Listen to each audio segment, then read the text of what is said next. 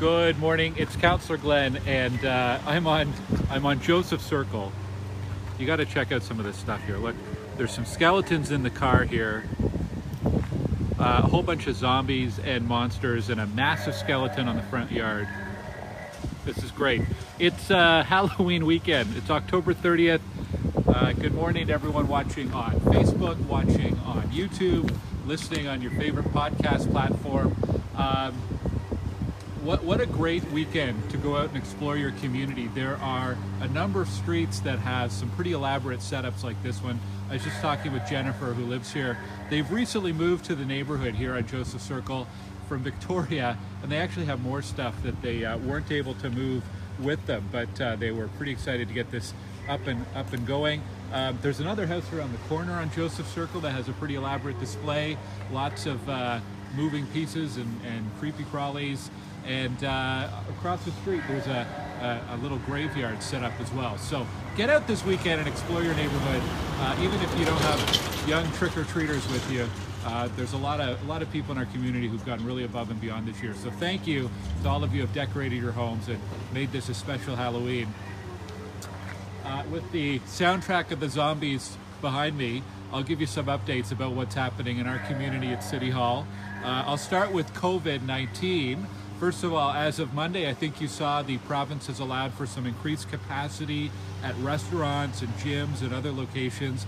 Uh, the City of Ottawa's rec centers have followed, fallen suit. So uh, for drop-in programs, we are increasing the capacity limits as well, which is great. Uh, there's a lot of attention this week on the uh, Ottawa Police decision to not require mandatory vaccination. As of yesterday, they have flipped that decision, so police officers will be required to be vaccinated. The deadline, though, isn't until January, which I think is still a bit too far, but at least it's a start that they've updated that policy. Uh, every other organization in the City of Ottawa, all city staff, all councillors, uh, paramedics, and fire have to have uh, mandatory vaccines now, basically. So I'm glad that the police have followed suit there. On Monday, uh, I've got a Board of Health meeting, and we're going to be getting an update on uh, the Board of Health's plan to vaccinate kids between 5 and 11. We are waiting for the uh, for the province and the federal government to approve the vaccine for kids and uh, give us the green light to roll that out. But we're going to be getting an update on Monday on what exactly that'll look like. Uh, Ottawa Public Health will likely be using community clinics. We'll have pharmacies and doctors as well. Uh, and of course, flu shots are now available at your local pharmacy or your doctor, and uh, local community clinics are doing flu shots as well, which is good. Um, some local updates. We got uh, some news citywide about new locations for crossing guards. I think they're adding about 15 or 20 crossing guards to the community. There's two new ones in Stittsville. Uh, one of them is at uh, St. Stephen's School. One of them is front of Westwind at West, uh, sorry, at Hartsmere and Arrowwood. So that's good. Had a few questions about how parents could request crossing guards at their school, call 311 or email my office and we can put in a request.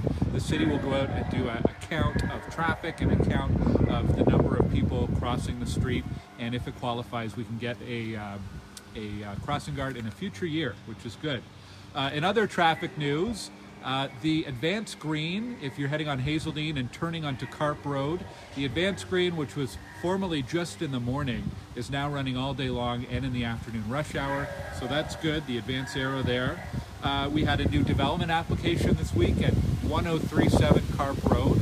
Uh, that's just a little bit north of the Carp and Hazeldean uh, intersection. There's a proposal for a small office building right there, so you can find some information soon on my website and not quite local, but I think relevant, uh, OSTA and EnviroCenter have launched a new app called HOP, H-O-P, and it's an app designed to encourage and promote walking to school. So if you have, uh, if you're a parent and you've got kids, uh, check out HOP. You can get more information on the EnviroCenter website and the OSTA, the Ottawa Student Transportation Authority website. I think I got that right. A good idea, good initiative to educate and promote safe walking to school. On a city level, I think I'll start with the LRT. We did get an update this week. They've started testing trains. So if you're near the near the tracks this weekend, you might see some trains running up and down. They are testing the trains and the track repairs, which is good. Uh, we're still waiting for an update on a safety evaluation, uh, but we believe there'll at least be some trains launched by the middle of November. this should be, be um, allow for service of about every seven or eight minutes, and then they'll be adding more trains. Uh, Rideau Transit Group has told City of Ottawa that uh, they believe they can get a full fleet up uh, by about December. Uh, City says realistically the full fleet is more likely in mid December. So we'll be getting some more updates this week and I'll pass them along. The biggest thing at City Hall this week was City Council. Excuse me. Uh, we approved the city's new official plan. This is a, the biggest piece of, of policy and planning uh, that we've done in the city for well over a decade.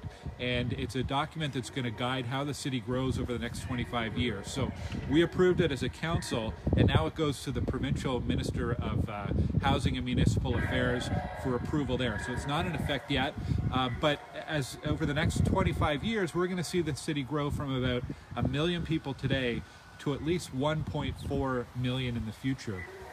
And it sets us in the right direction for making some really important changes. So we're going to see strategies to make sure that more people are taking transit or walking or cycling across our whole city uh, than by car.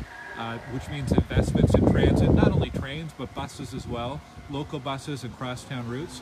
We're going to see a lot more, it's called intensification versus expansion. So we want to see less of building our city further and further out uh, into the suburbs and more about uh, having more people living within the city limits now as part of that, you will see more development as we've been seeing the last few years around transit stations and future transit stations, and also along major corridors like, uh, well, like Hazeldean Road eventually in the longer term, but also uh, Road, Carling Avenue, Baseline.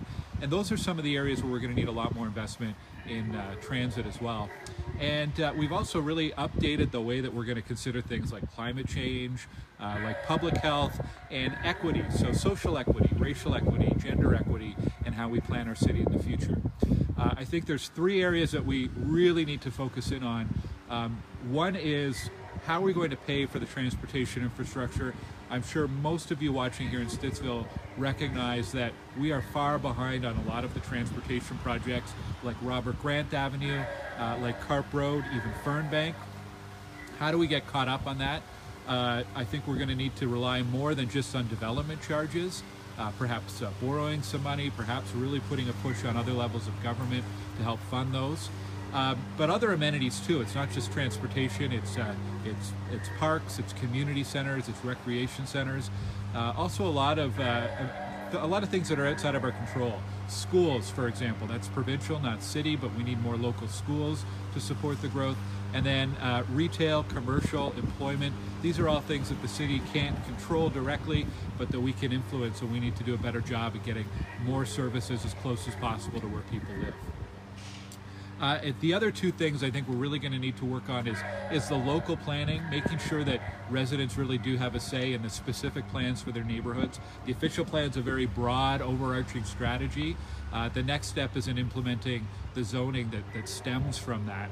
Uh, so we heard a lot from delegations over our, our deliberation days just about the importance of, uh, of local planning to that whole process and local residents and stakeholders in that planning process.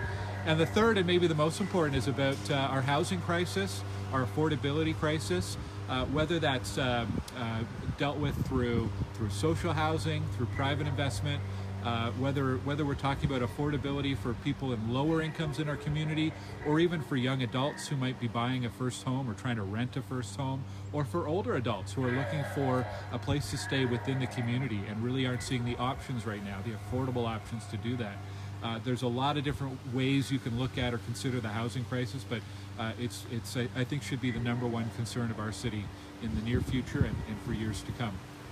So that's the official plan, and I'm going to try to write a little bit, uh, write some of these thoughts down in my blog and flesh them out a little bit for you. Okay, I'll tell you about some things coming up today and over the next few days. Uh, first of all, the Stittsville Land Keepers, this is a new group. They are doing a series of events today at the Kemp Woodlands, right next to Sacred Heart High School. Uh, so they're doing a community cleanup, they're doing a guided walk, they're doing a scavenger hunt, and they're doing a seed exchange. And uh, if you Google or search on Facebook for Stittsville Land Keepers, you will see the information about that event today. Halloween is, of course, tomorrow. Uh, I, with my team, we're going to be handing out some Halloween treats at Village Square Park the trade park at Stittsville, Main and Abbott from 4.30 to 6 p.m. So hope you can drop by and say hello. I got to work on my costume today. Uh, I saw that the firefighters at Station 81, our volunteer firefighters, are handing out treats on Halloween from 6 p.m. to 8 p.m., which is great. Uh, we've got the Stittsville Pumpkin Parade at Village Square Park on November 1st, starting at 7 p.m. Um, we're also doing a, um, a, costume contest. My team's doing a costume contest. If you've got a super creative costume, please uh, send us an email with a photo at glen.gower at ottawa.ca or uh, tag me on Instagram at Councillor Glen. We've got some prizes from local businesses for the best costumes. Uh, this afternoon, I'm heading out to Cocomuts. They have a grand reopening at their new location on Stittsville, Main, uh, kind of Stittsville, Main and Carp, uh, near where the Scotiabank is. So I'm looking forward to, to meeting the staff there and saying congratulations on their new opening. Dropping by to see uh, some ringette, ringette players this afternoon at Cardel Rec. Um, Western Ottawa Community Resource Center is looking for volunteers. They're starting to transition out of pandemic mode and have a shortage of volunteers. So if you'd like more information, uh, search for WOCRC, Western Ottawa Community Resource Center on Facebook. Uh, the Kiwanis Club of Stittsville and Kanata is hosting a virtual trivia night fundraiser next Saturday evening. So encourage you to, uh, if, you, if you know your facts, know your stuff, uh, it's a great fundraiser to participate in. Uh, search for Kiwanis Kanata Stittsville on Facebook or Google, and I'm sure you'll find the information there. I think I'll wrap it up there. I forgot last week to say uh, a welcome to Isabel, who's joined my team as a traffic specialist. Uh, she is working with us to help address some of the traffic issues in our community, uh, speeding or stop sign or traffic cameras or parking issues. So uh, if you contact their office about those kinds of things, you'll probably be talking to Isabel too uh, soon. So Isabel, we're thrilled to have you on board. And thanks to my entire team. We've had a busy few weeks and uh, they've been really uh, working hard to help residents in our community. All right, I'll wrap it up there. Happy Halloween. Uh, come check out Joseph Circle or many of the other streets in our community with some of these elaborate Halloween displays. Uh, be safe out there.